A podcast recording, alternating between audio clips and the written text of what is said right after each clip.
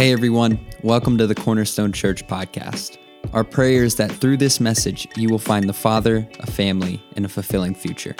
Be sure to connect with us online at Cornerstone Church Social to keep up with all things Cornerstone.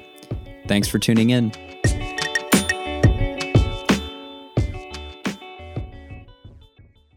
Man, I am excited that you guys are here. Welcome to everybody watching online as well and everybody on site. I'm Jacob Young. I'm the lead pastor here at Cornerstone. Uh, I'm, I'm just pumped because I've been experiencing God's goodness this week. Anybody else been experiencing God's goodness this week? I, I can tell you earlier earlier this week it was it was a rough start to the week for me i can't speak for anybody else but for me the week started off a little rough not necessarily uh, bad just hard like I, it wasn't like a bad thing i didn't have bad you know, experience or conversation or anything, just hard, just difficult. Um, and so uh, that's kind of how the week started. But man, God's just so good and God's so faithful. I had three specific things to start the week that just made it hard. And I kid you not, as I got to the back half of my week, God has done three specific things to encourage me, to lift me up. Uh, and I'm just so thankful for God's goodness. That's kind of how He does things, right? Whenever we need Him, whenever we need His help, He is there for us. One of the encouraging things, this is the cherry on top, is just being here with everybody today. I, I, I don't say that as lip service. Man, I love my Cornerstone family. I, I, love seeing all you and getting to worship with you every single weekend. It truly is a joy. And I'm so thankful that you guys are here today. And I want to say this too, man, God's at move in our, he's on the move in our church, isn't he? Like, do you feel it? You, you feel it? He, he's doing something special in our church. I'm just thankful to be a part of it. So, um, we right now, we are uh, in our series, Summer Mixtape, and we're actually closing this thing out today. It's hard to believe. It's been a five week series, and we're at the tail end of it. Um, this might freak you out. Guess what? In 16 weekends from today, we start our Christmas series. 16. Some of you were like, I'm about to throw hands at you. You're talking about Christmas and it's still summer. You need to pump the brakes. I get it. I get it. Uh, but it is crazy. It's crazy how fast this year is flying by. But we're in the series, Summer Mixtape, finishing it up today. And what we've been talking about is looking at the Psalms, right? We're, we're making a playlist of the Psalms and not the typical greatest hits that you always hear, like Psalm 150 or Psalm 23, but some of the deep cuts, right? Some of the, the deep tracks from the Psalms. And we've been making a playlist and we've been doing it. I, I, mentioned this last week. If we have any Stranger Things fans uh, in the house or online, uh, in the most recent season that came out, the, the main bad guy, what he does is he kind of like can get his victim to fall into a trance like state, right? He can kind of get him to fall into this. And the only way for the person to break out of it is by hearing their favorite song. Like a favorite song kind of snaps them back to reality, it brings them back to the real world. Uh, and we've been talking about that kind of concept when it comes to scripture, right? The book of Psalms, a lot of it really is. Uh, uh, songs like that we're reading. Whenever we read the book of Psalms, we're reading actual songs. And uh, uh what we need to do is create our own playlist to help us snap back to reality because the world is constantly trying to get us into a trance uh, of just ignoring things that we should be focusing on, of having uh, intention and purpose in our life. Uh, and so we need stuff to remind us no, no, no, no, I'm going to block this out and I'm going to get back on track, back to where I need to be. And so we've been curating our own playlist of the Psalms. If you have missed any of our weeks, I would encourage you, uh, if you would, to go back and check those out. They're on our podcast. You can find it uh, on Apple uh, Podcasts, on Spotify, on YouTube. We're, we're all over the place. You name the platform, we're there. I'd encourage you to catch up with where we're at today as we get ready to close this out and finish our mixtape. And what we're going to be looking at today is Psalm chapter 30. If you have your Bible, you want to follow along, or you have a Bible app, if not, don't worry, we'll have the scriptures up on the screen, but we're going to be in Psalm chapter 30, going to be looking at verses 1 through 5 and then verses 11 and 12. This is what King David writes. He says, I will exalt you, Lord, for you rescued me. You refused to let my enemies triumph over me. O Lord my God, I cried to you for help, and you restored my health. You brought me up from the grave, O Lord. You kept me from falling into the pit of death. Sing to the Lord, all you godly ones. Praise his holy name, for his anger lasts only a moment, but his favor lasts a lifetime. Weeping may last through the night, but joy comes in the morning. Then down to verse 11 You have turned my mourning into joyful dancing. You have taken away my clothes of mourning and clothed me with joy, that I might sing praises to you and not be silent. O Lord my God, I will give thanks to you forever. I love how David says that he cries out to God and God hears him. Who's thankful that God hears when we cry out to him? Isn't that good news that whenever we cry out, God actually hears us? We're not just throwing up prayers to the ceiling, God actually hears. Uh, I'm thankful for that. I'm also thankful that my wife hears. I'm thankful that my oldest daughter, Eden, hears. When we had this tornado uh, scare this last week, and you guys remember that, uh, if we have people watching us online, I know we have people from different states watching us. Here in Northeast Ohio, we had a, a severe weather scare this last weekend, and it got pretty intense. I don't know if you were in the path of it at all, uh, but the storm was pretty wild. And I actually, I slept through the tornado sirens and I slept through the alarm that came on the phone, like, like the emergency alert saying like seek shelter immediately. Just slept, just powered right through both of those like it was nothing. Uh, luckily though, my wife didn't. like she heard them. So uh, me, Jessica, Griffin, my two-year-old son, we were downstairs on the couch watching TV. My two girls, Eden and Evelyn, they're upstairs in their room asleep. Uh, me and Griffin, we fall asleep watching TV. Now, Jessica says that she was being the care, caring and thoughtful wife. She said, You guys look so comfy. I didn't want to wake you up and tell you to come up to bed. Yeah, right. She wanted the king bed to herself. Don't let her fool you. She knew what she was doing and she's trying to, oh, I just love you guys. That's when you sleep well. She wanted that king bed to herself. So she goes upstairs. Me and Griffin are still down there. She's in there like maybe 40 minutes. Then Eden comes in, my oldest daughter. She's like, Mom, do you hear the storm? And Jessica's like, yeah, I, you know, I, I see it. And uh, Eden says, look outside. And so Jessica looks and sees the lightning. That lightning was nuts. There wasn't even a second between strikes. It was just constant.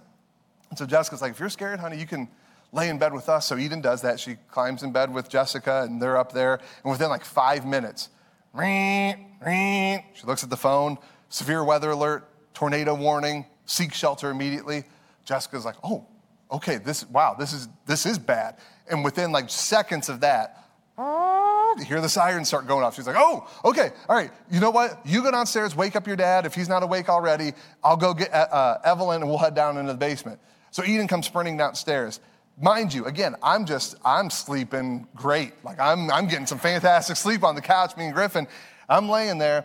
Eden comes down to wake me up. And how she does it, like I just feel a really hard push on me. Like I'm, I'm facing out from the couch. I feel a hard push. And so I wake up. Eden is this far away from my face. She is like right there. Her eyes like as big as can be. And I wish like I had a POV camera to show you what I was seeing and experiencing in that moment. All I know is I go to sleep and everything's fine. I wake up to Eden right here the room being illuminated with lightning. Just choo, choo, choo. I hear the windows behind me. I hear the limbs from the tree outside hitting it and rain pelting the window. Our fireplace, I can hear the wind rushing over the top of it. So you just hear like that. That's what I wake up to. Just and Eden, all she says doesn't even say, Dad, wake up, nothing. She just, there's a tornado. We have to get to the basement. I'm like, what? what I woke up to felt like the tornado was at the neighbor's house. Like it felt like it was right there.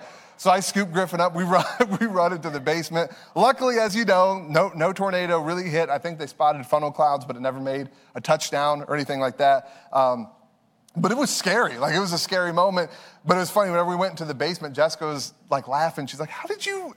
How were you asleep? Like the tornado sirens, the storm, your phone going crazy. None of those woke you up. I'm like, I, I, don't know what to tell you. I just didn't, I didn't wake up. I was in a, a, really good sleep. And so it was funny. We were laughing about it. But then I started thinking a, a little bit more, and I'm like, if that actually would have been a tornado, Jessica wouldn't have been here or something like that. That could, that could have gone bad.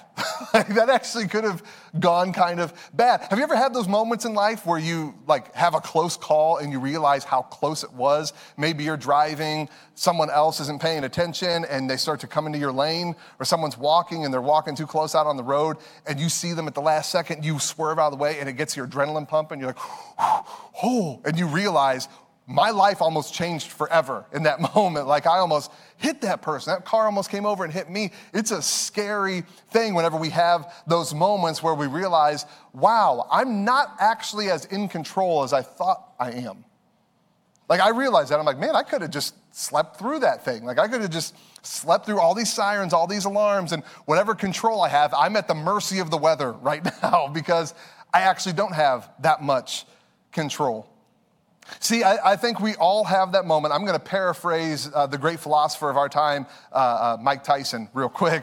Uh, I, think, I think everyone has those moments where we feel like we're good, we don't need help. Everyone is self sufficient until they get punched in the mouth. Mike Tyson, before he fought Evander Holyfield, uh, they, they asked him, they said, Hey, Holyfield says he's got a specific fight plan just for you. What do you have to say about that, Mike? And Mike Tyson said, Well, everybody's got a plan until they get punched in the mouth. We'll see how it holds up after that. And the same is true with us. Everyone can be lulled into this fake sense of self reliance, of I've got things, I can handle things. Everyone can feel self sufficient until you get punched in the mouth. King David experienced a punch to the mouth. I mean, listen to those opening words of Psalm 30 we just read. It says, I will exalt you, Lord, for you rescued me. You refused to let my enemies triumph over me. Oh Lord, my God, I cried to you for help and you restored my strength. You brought me up from the grave, oh Lord. You kept me from falling into the pit of death. David found himself in a difficult situation, right? I mean, listen to how he was describing it the pit of death. I needed rescued. I needed help. And David isn't just some person. David, at this point, he's king. This is a man who has influence. This is a man who is powerful. This is a man who is influential. And he received a punch to the mouth. And he needed help. He needed rescued. All of us get to that point sooner or later where you realize just how much help you actually need, how not self sufficient you are. And for some of us, it takes a really long time, especially nowadays, because we live in a period of time where, man, we are just, we're self sufficient, aren't we? We're in control.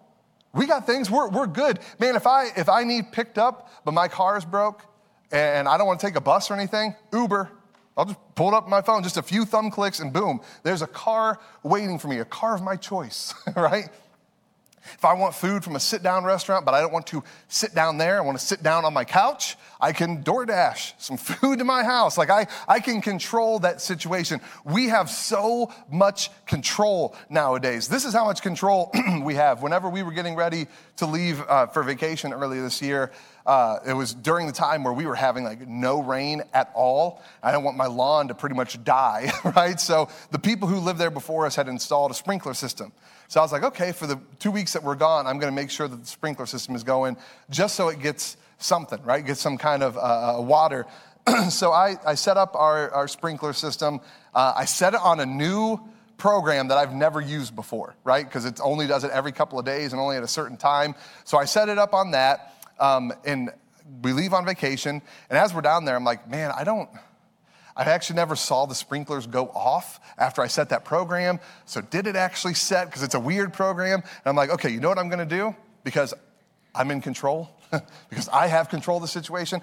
I'm going to set an alarm on my phone to wake me up so I can check and see if it's working. And this is how I'm able to check my ring doorbell right? My ring doorbell, I've got a camera that shows me a live feed of the front of my house. So sure enough, set an alarm, wake up, see it, the sprinklers are going off. I'm like, perfect. I'm the master of my domain. Look how good I am. Look at how control, how much control I have. Like I've got everything set. I'm good to go. We live in a time of control. We don't need help. We're good. We got this. We've got all the help we need, usually at the palm of our hand, until we get punched in the face. And we're reminded just how little control we have. Anybody in here or online afraid of elevators? A few hands, okay. For the rest of you, you will be. Just give me about five minutes. Um, let, us do this. Uh, Nicholas White back in 1999. Nicholas White is a man, he worked in an office building in Midtown Manhattan. He was getting ready to go out uh, on a smoke break. It's a Friday night. Him and a few coworkers were working late, some of the last people in the building. Uh, he decided, you know what, I'm going to go take a smoke break, come down, finish work, and then we'll get out of here. Now, what happens in these large buildings, if you've never been in one of these skyscrapers in a big city, uh, there are two sets of elevators. You have local elevators, which are the ones you're probably accustomed to that take you to every floor in the building. But then there's also express elevators, right? Express ones. And those are pretty much like highways. They'll take you from the ground floor to the 25th floor. And then another express elevator will take you from the 25th to the 50. And that's how it works. Well, for this guy, for Nick, for him to go take his smoke break, he needed to go to the closest balcony, which was taking the express elevator up to the 50th floor, if I remember right, 50th floor. He hops in, goes up, has a smoke break, comes back in, gets in the elevator, starts going down, and then boom, right? Comes to a stop, lights flicker real quick, come back on, but then it's not moving anymore. So he's like, what? He's kind of waiting for a voice to come through the intercom. No voice comes, kind of presses the button, nothing happens. He's like, okay, just stay cool. Someone's gonna come get me. I'm gonna be good. I'm gonna be good. My man was in there for 41 hours. 41 hours. So let me ask you one more time who's, who's afraid of elevators? Has the number ticked up at all, right? Uh, we're, we're, about to have a lot more people taking the stairs in the Akron area. Uh, stuck in there for 41 hours. Absolutely terrifying. And what's so terrifying too is, is the article that I was reading this in. It was actually a really long article. It didn't just tell about Nick and his story, but it also talked about how uh, elevators are a perfect uh, study of how humans want control and how we're lulled into thinking we have control. Did you know that after uh, uh, there's a certain year that all the elevators prior to that year, I can't remember off the top of my head, but the open and close button for the doors actually doesn't work. Doesn't work. They put it there to specifically give people the illusion of control. Because people can freak out getting into a closed tiny box and so we'll give them the illusion that yeah you're you're controlling things. You you tell that door when to open and close. Right. Yeah that's that's you. It's an illusion because people want to have control. You know what you see in movies all, all these movies where an elevator gets stuck and they're like all right let's let's get through the top and they move the thing and get out? You can't do that you can't do that. All elevator safety panels at the top, for safety reasons, are bolted shut from the outside. So you're stuck. but we create this illusion that, well, if anything happens, you know, I can just climb out. Nick, he's seen enough movies. He tried that, found out it was locked. He tried all the things. He tried the open elevator door button, it wouldn't open. He had to pry the door open. Whenever he pried it open, it's an express elevator. He was met with a concrete wall. That's it. You feel your palms sweating now, don't you? You're like, whoo, getting the heebie jeebies just thinking about it. It's terrifying when we realize how little control we actually have. This has happened to us occasionally, right? You, you may have not been stuck in an elevator, but you experienced COVID 19. We all did. This, this, this world that we felt like we, we've got it down and we've got control and we understand how things work yeah, that one took us for a surprise, didn't it? It kind of threw everybody for a little bit of a loop. Definitely took our way our idea of control whenever uh, uh, weddings that we had planned had to be canceled. Trips, vacations had to be canceled. People who were healthy and we're thinking, oh, they'll be here for a long time, they, they died, they passed away. Our sense of control went out the window during COVID 19. Our, our sense of control is going out the window right now. We talked about it last week with, with prices for everything skyrocketing, everything costing. We're spending $5,200 more this year for the exact same stuff that we had last year. People who, people who never missed payments in their life are missing payments now. People who were never in debt suddenly are in debt now. And people who are like, I've got this, I'm, I'm good with my money, I'm in control, suddenly are going, I don't know what to do here. I thought I had control, but I guess I don't have as much control as I thought. I got punched in the face, and I'm reminded I'm not as self sufficient as I thought I was. Happens to all of us. So, with Nicholas White, the guy stuck in the elevator, I think to me, the scariest thing isn't even the amount of time. That's, I mean, that's scary. 41, 41 hours, come on, that's, that's scary. The scariest thing is that he was in there for 41 hours and no one knew. That's what's scary. That's what's terrifying. That's what's frightening is the fact that no one was aware this guy was stuck for that long. You see, uh, the scariest thing for you to hear when you cry for help is nothing. That's the scariest thing. When you cry for help and uh, your cry is just met by silence. You're just shouting out into the void and no one hears you and no one is coming. That's what he experienced. Man, he did he did everything to try to get rescued. My man was waving at the security camera like, "Yo, here do you see, like is this thing real? Like do you do you see me here? He, he whenever he had the doors pried open he was screaming as loud as he could till his voice got hoarse. Um, the alarm bell that you can sound in the elevator he was pressing that thing constantly. He even got to the point where he pushed the button in and then pulled it off so that it just constantly made the sound thinking someone has to hear this like a cleaning person. Somebody here in the building has to be able to hear this. He did everything. Some of his remaining cigarettes, what he did, he pried the doors open, lit them, and had the smoke kind of go out the elevator thinking maybe it'll trail up and go through one of the open doors. He even, he even urinated out the side of the door, hoping maybe something trickles down through a door and someone's like, uh, what's this mysterious substance coming through? Like he, whatever you're thinking, well, he should have just done this. He did it. He did all of that. And nothing worked. The scariest thing to hear when we cry for help is nothing. When it feels like your cries just go out into the night. Think again what David said in Psalm 34 through 5 Sing to the Lord, all you godly ones, praise his holy name. His anger lasts only a moment, but his favor lasts a lifetime. And then this, this is good. This is good news. Weeping may last through the night, but joy comes in the morning. That's, that's good news. But let's not so quickly get to the joy coming in the morning that we forget that the weeping at night can be really long and really lonely. You know that because you've experienced it. You've experienced nights that feel like you are waving at the security camera and no one's hearing you. you you're, you're shouting out and no one's coming, no one notices what's going on with you. That is terrifying. That's terrifying. That's scary when we're waving and yelling like, God, hello, are you here? Do you notice me? Do you see me? Do you see what I'm, what I'm going through? Some of us today, because of what's going on in the world, you are trapped in an elevator of debt right now. You're, you're just wondering how in the world you're going to make it to your next paycheck. You're wondering how in the world are you going to be able to do this. You never used to be in financial trouble. You are now. Some of us in here today, people watching online, we are in a trapped elevator of relationship issues. We've got issues in our family where things are just so dysfunctional and so broken and so hard. We don't even, the next family event, we're already dreading it. You're already like, I don't even, Labor Day, oh my gosh, I don't, I don't want to be around. I want to see them again. This is going to be so difficult. We've been praying, asking for there to be a change, asking for some of this, this dysfunction to be fixed, to be healed, and nothing is changing. God, are you even hearing me? Do you even see me? Do you even know that I'm here? Some of us, we're trapped in an elevator of regret.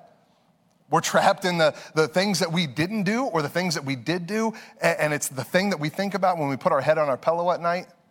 It's the reason some of us can't have a single quiet moment. You constantly have a radio or music or podcast or something or the TV playing in the background because you do not want to be alone with your thoughts because you know what's going to come up and you feel stuck and you feel trapped. And you're like, God, do you see me? Are you there? Hey, like, I'm here. I need help. I'm getting punched in the face by this thing, by this opposition, by the enemy. And God, are you even paying attention? Do you even hear me? I'm going to do something real quick. I want to I want to skip to the end and I want to go ahead and just spoil the sermon real quick, okay? I think I'm allowed to do that. There's no, there's no rules in the Bible that say I can't do that, so I'm going to do that. Because let's be honest, you all know where this sermon is going, don't you? The classic setup. Pull people's attention to the fact that there's a problem. The problem is, doesn't it feel hard sometimes that you cry out for help and feels like God doesn't hear you? That's the problem. Now, what's the solution? God hears you, amen, hallelujah. He always hears you, right? You're like, you know that's where this is going. You know that's the end of the story, and that is true. God does hear you, God does see you, God does know you, God does watch you. But I don't want to just stop at that superficial kind of top level thing where you leave here going, whoo, God hears me. What's that mean though? What's that look like? Because it still doesn't feel like He does. So I want us to talk about the deeper implications of the fact that God hears us, what that actually means, and why that is such good news. And here's the first thing that I think is just like fundamental that we have to understand about the fact that God does hear us, He does see us, He is watching over us even in moments that it doesn't feel like it. Um, I feel like people in this room need to hear this today. There is nothing you have to do to earn God's ear. I'm going to say it again because I feel like this is, this is such a big thing for us. This is honestly will probably become a, a, a teaching series at some point here at Cornerstone. There is nothing you can do to earn God's ear, to, to make him like, okay, I'll listen now. He's already listening. It's not conditional, it's not a this for that. There's nothing you can do to earn God's ear. And I feel like we need reminded of this constantly because what we believe and how we act is that God is waiting to answer the prayers of a better me. I'm just not good enough right now. God's looking at me. He sees me waving on the camera. He, he hears me pressing the button, but he's going, ah, not yet. you still got that thing in your life and you know you're, you're, you're just not good enough yet. You're not cleaned up enough yet. You're not the, you're not the version of you i want you to be yet. Um, and so once you get there yeah i'll come help you. I'll get you i'll get you unstuck. But no in the meantime you're fine where you are. Fix yourself up. Become better. Be a better version of you. God is not waiting for a better you to answer the prayers. He, he's, he's not waiting for you to become more interesting, for you to become more holy, for you to become more perfect. You don't have to do anything to earn God's ear. He is already listening. I mentioned it in here a lot because it's one of my favorite shows. Uh, Seinfeld. I used to watch all the time growing up with my dad. And There's an episode where the one character, Elaine, she's so excited because her new job has a ride service that she gets to use. And it's like a limo. Like, so pretty much whenever she leaves work, whenever she needs to, she can call up and this limo picks her up. She's like, this is the greatest thing ever. The only drawback is the driver, the limo driver, is a chatty Cathy. if you've ever experienced this, if you've had an Uber or a taxi ride and the person is just constantly talking to you, or isn't it the worst if you ever get a massage and the person just wants to talk the whole time. You're like, please let me just lay here in silence. Like that would be so great, right? And that's what he's, that's what she's experiencing. She's like, oh, I just want to be able to just ride. And so she's like, you know what I'm going to do? I'm going to tell this guy that I can't hear. So he's, he's talking, and she's like, ah, I'm, I'm sorry, I'm, I'm going deaf. I've been losing my hearing. I can't hear a word you're saying. So the guy's like, oh, so, sorry, sorry. Doesn't say another word, right? Just drives her. She's like, this is perfect. This is perfect. And so this happens over and over again. He, she gets picked up, she gets in the car, he just gives her a polite little wave. They drive, she gets out. She's like, I love it. Until one day, one day, she gets picked up, the driver starts taking off, and as they're going along, someone radios in on, uh, on his CB. He picks up, he's like, Yeah, what's going on? Like, hey, Mike, we're gonna need you to do a pickup immediately as soon as you finish uh, uh with this ride. We got a high profile pickup he's like, okay, where at and uh, who is it? Like, well, we need you to go to the Plaza Hotel. It's Tom Hanks. Guess what Elaine does for the back seat? Tom Hanks? Are you for real? You're picking up the Tom Hanks after me? Instantly, the driver's like, so you're deaf, huh? Lo- losing your hearing? That's what it is? Yeah. See, I, I think you hear just fine. I think I'm just not interesting enough for you. You just don't care about me. You don't want to talk about me, but Mr. Tom Hanks. Whoa, that's a whole nother story. How many of us feel like that's what God is doing with our prayers? That like we get in the car, we pull up, and he's like, Yeah, I can't, I'm deaf. I can't hear you because you're not perfect enough, you're not holy enough, you're not good enough yet, but but your, your sister? That person who you follow on Instagram who it seems like everything's going right, man, they got God's ear. I don't know what they're doing, but man, their elevator's never been stuck. Like their elevator is just working totally fine. They've got the perfect marriage, the perfect kids, the perfect house, the perfect job situation. Meanwhile, over here, feels like everything's a struggle. I'm getting stuck all the time. And it must be that they're doing something where they've got God's ear. He loves them a little bit more they're a little bit more perfect, a little bit more holy, a little bit more righteous than I am because it feels like I am waving at the security camera. I am pressing the alarm and I don't get anything. like I'm just stuck in the night. I'm still in the night. I'm still in this period of time where it feels like God doesn't even see me. The fact of the matter is, there is nothing you can do to earn God's ear more than you're already doing. He's already listening. Any additional thing, you know what that becomes? That becomes Jesus and gospel. And there is no Jesus plus this. It's just Jesus, right? It's just Him. If it's Jesus plus any of my works, it's not the gospel. That's not good news. It's just Jesus. I cannot do a single thing more to earn God's ear. He is already listening. Let me give you an example of this. This is from Psalm 31. We're not going to have the words on the screen. I just want to read this to you. Listen to what David says about himself and then what he says about God. This is David describing himself. Psalm 31, verse 9 Have mercy on me, Lord, for I am in distress. Tears blur my eyes, my body and soul are withering away. I am dying from grief. My years are shortened by sadness. My sin has drained my strength. I am wasting away from within. Do you hear what he's saying about himself? Does he sound like he's doing good? like he's a great person? David is fully admitting, My sin is draining my strength. I am filled with grief. It feels like I am on the verge of death. Verse 22, listen to how this ends. So in panic, I cried out, I am cut off from the Lord. But God heard my cry for mercy and he answered my call for help. See, David thought, I have done nothing to earn God's help here. Nothing. My sin is draining my strength. I feel like I'm on the point of death. I'm, I'm about to lose it. In fact, I'm so far gone that I'm crying out, I'm cut off from God.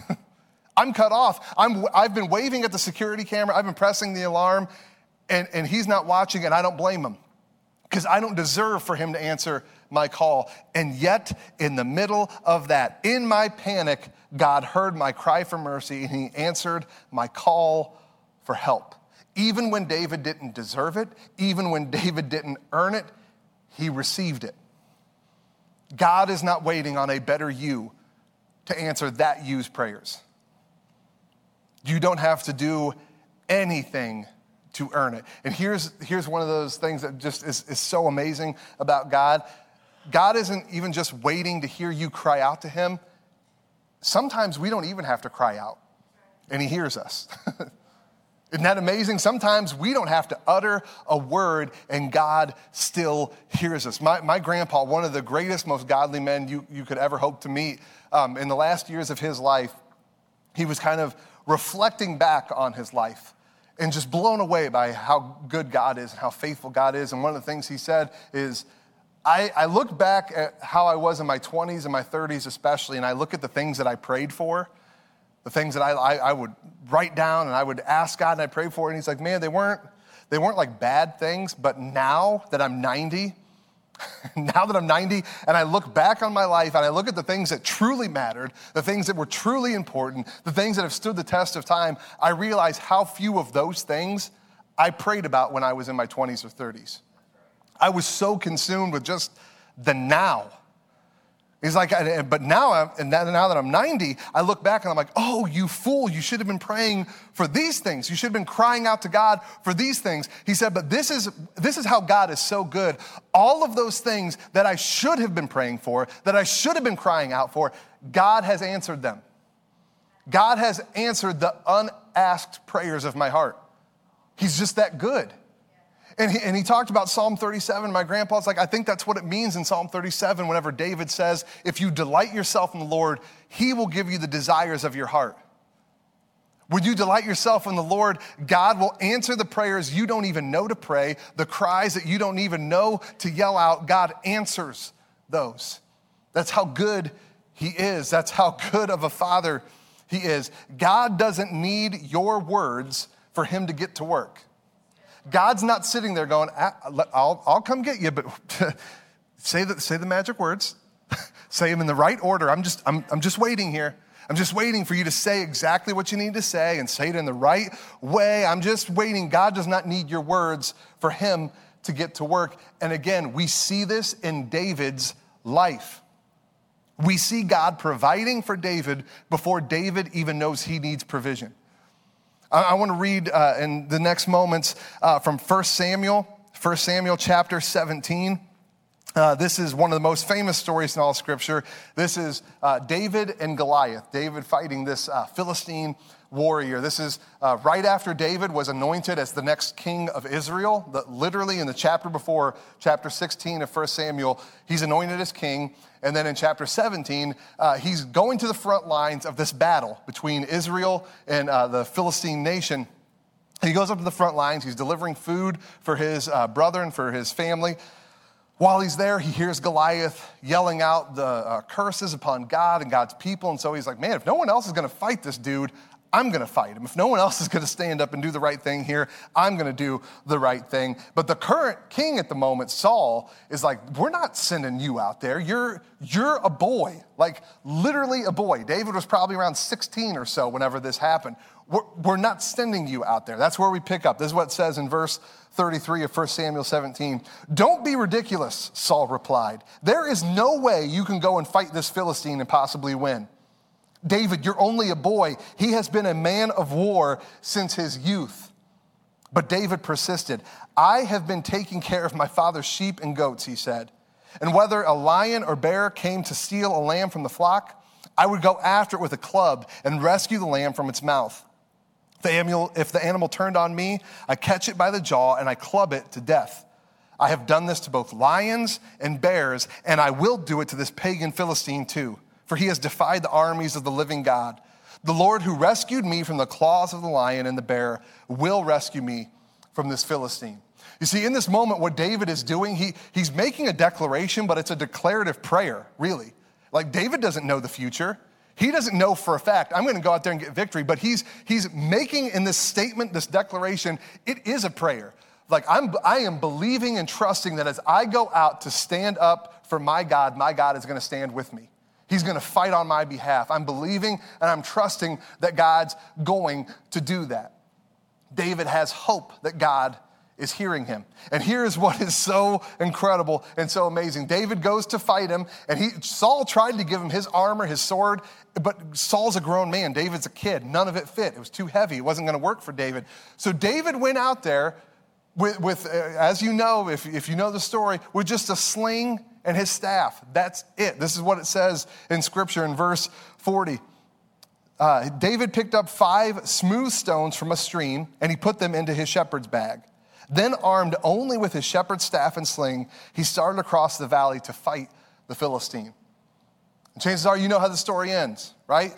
Goliath, what we know from history and the kind of uh, helmets that they wore, he probably had a small opening just right here on his forehead that David, using a sling and using a stone, was able to hit him right where he needed to, to land a killing blow to Goliath and knock him out. Now, this is the thing that's so cool. So, David makes that prayer as he's there on the front lines, this declarative statement, this prayer of God, I'm believing he's going to go with me, he's going to help me to defeat this Philistine.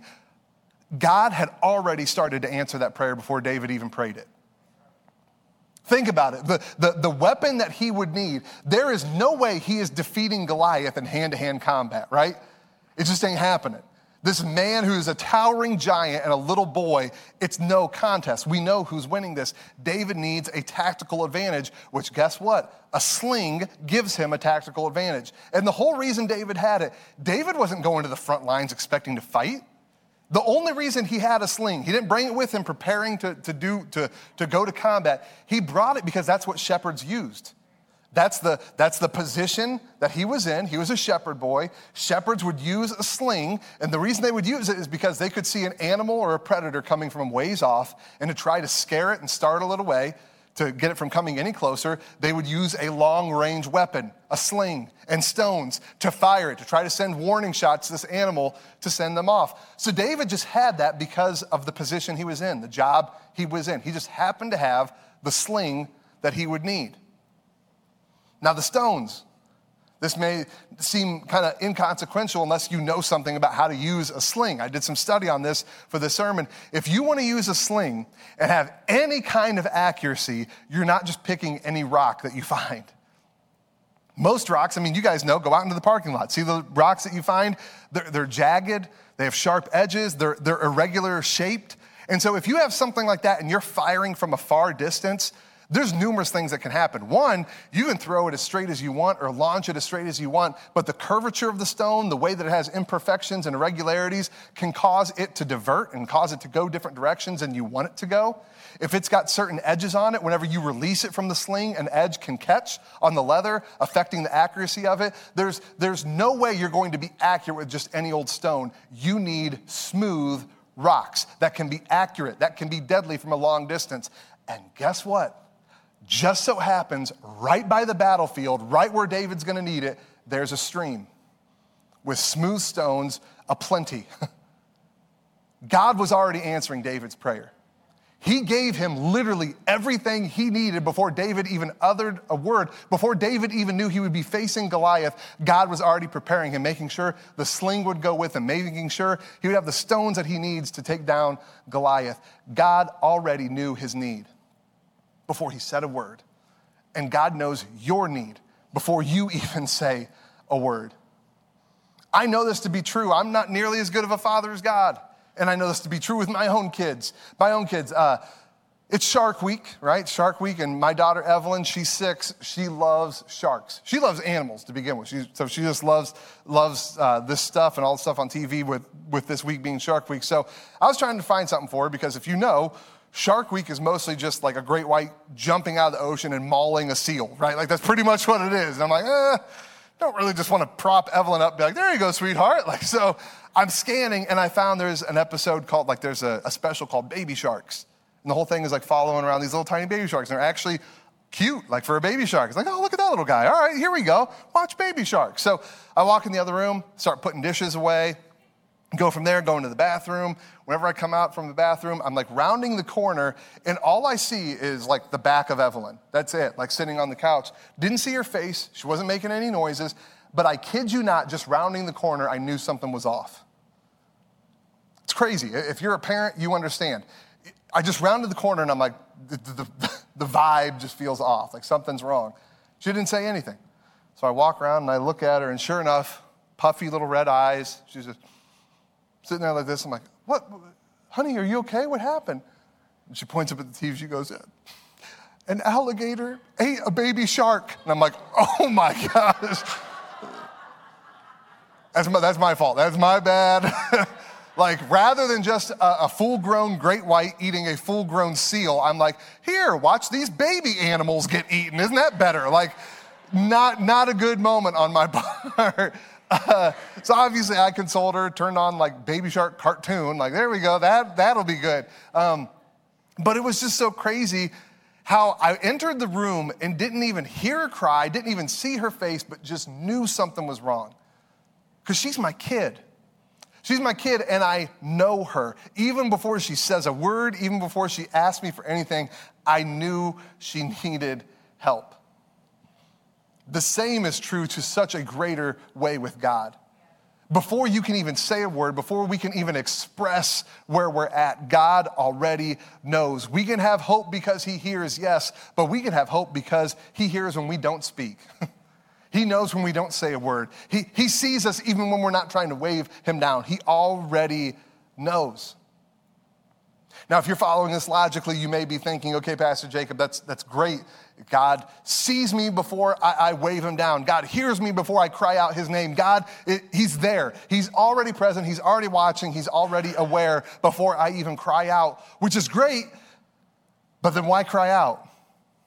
Right? Like, why, why pray if I don't need to because God already knows? Like, what's, what's the point of that? Um, I want to ask you a question, if, if that's what you're thinking. What if crying out to God isn't about getting his attention, but about him getting ours? Right?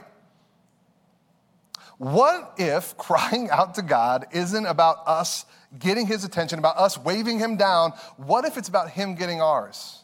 Because what I fear is that we do see prayer that way of like, God, God's busy on all these other elevators. He, he's watching them, and it's like, hey, um, actually, they're doing fine. From all appearances, that person's elevator has never gotten stuck. So you can stop watching over them for a little bit. Could you watch over me? My elevator is constantly getting stuck. Do you even notice that I'm here? I'm, I'm having to wave you down. I'm having to hit the button to get your attention, God. What if we're wrong and that's actually not the case? What if prayer isn't us getting God's attention, but prayer is God getting our attention? Can I talk about my kids one more time? Is that all right?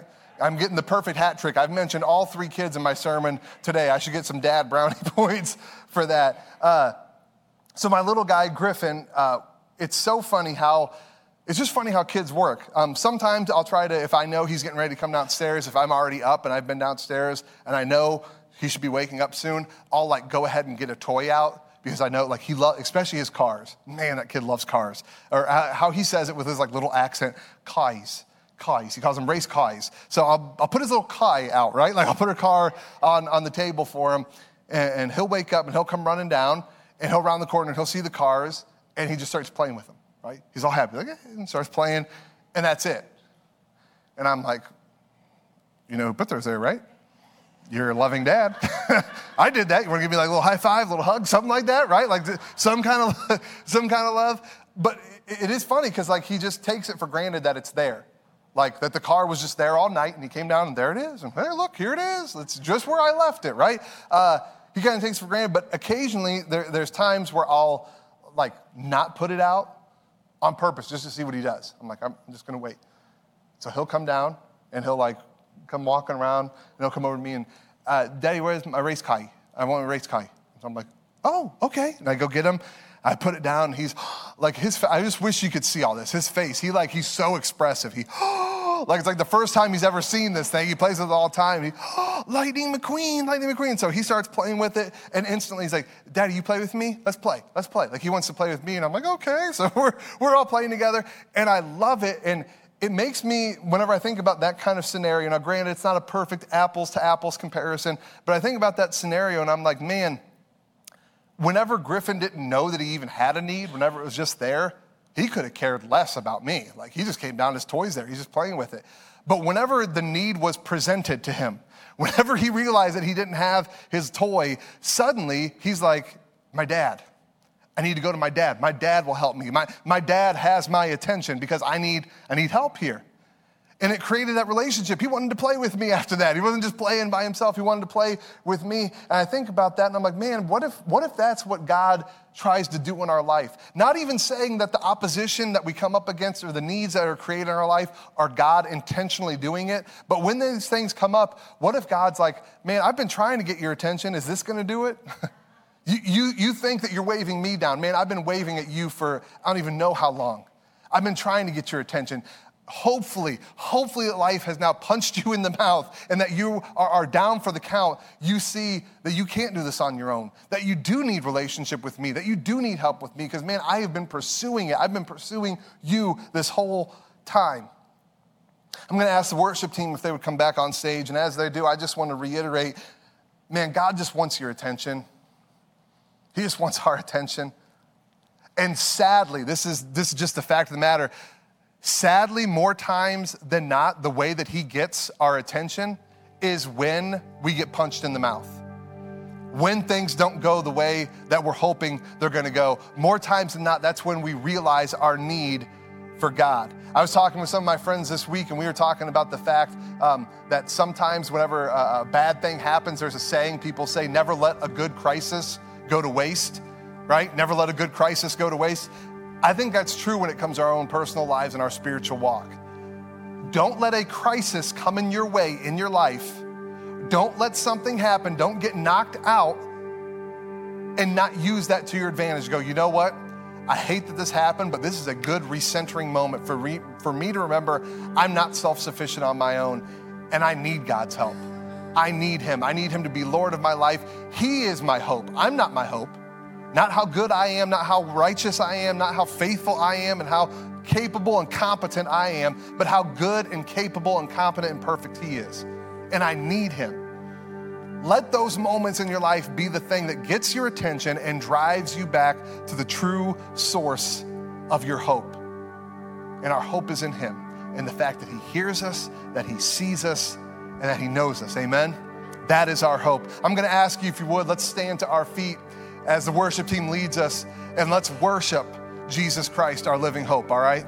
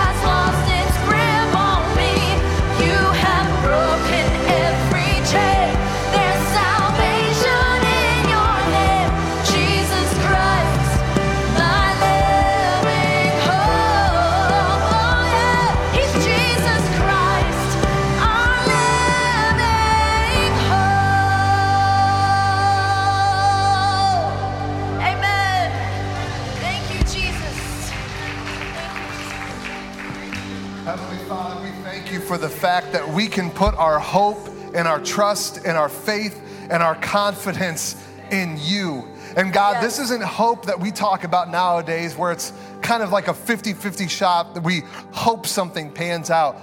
Our hope in you is a confident hope. It's a hope that trusts you. It's a hope that is the same hope that your disciples had. God, as we sing that song, I think about the fact that the whole reason we have hope is because you're alive is because you're real. That's what separates us from every other faith system, is that we have 12 men who followed you for three years. And when you were arrested and when you were crucified, every single one of them left, scared for their life. But something brought them back. Something brought these men back so that the very disciples who were terrified and ran and hid came back to the streets of the very same city you were killed, saying that you were alive again something happened, and that something is the resurrection. That's what we tether our life to, that's what we tether our faith to. That's what, God, that's what I have staked my entire future and my life on, is the resurrection. And I do so with a confident hope.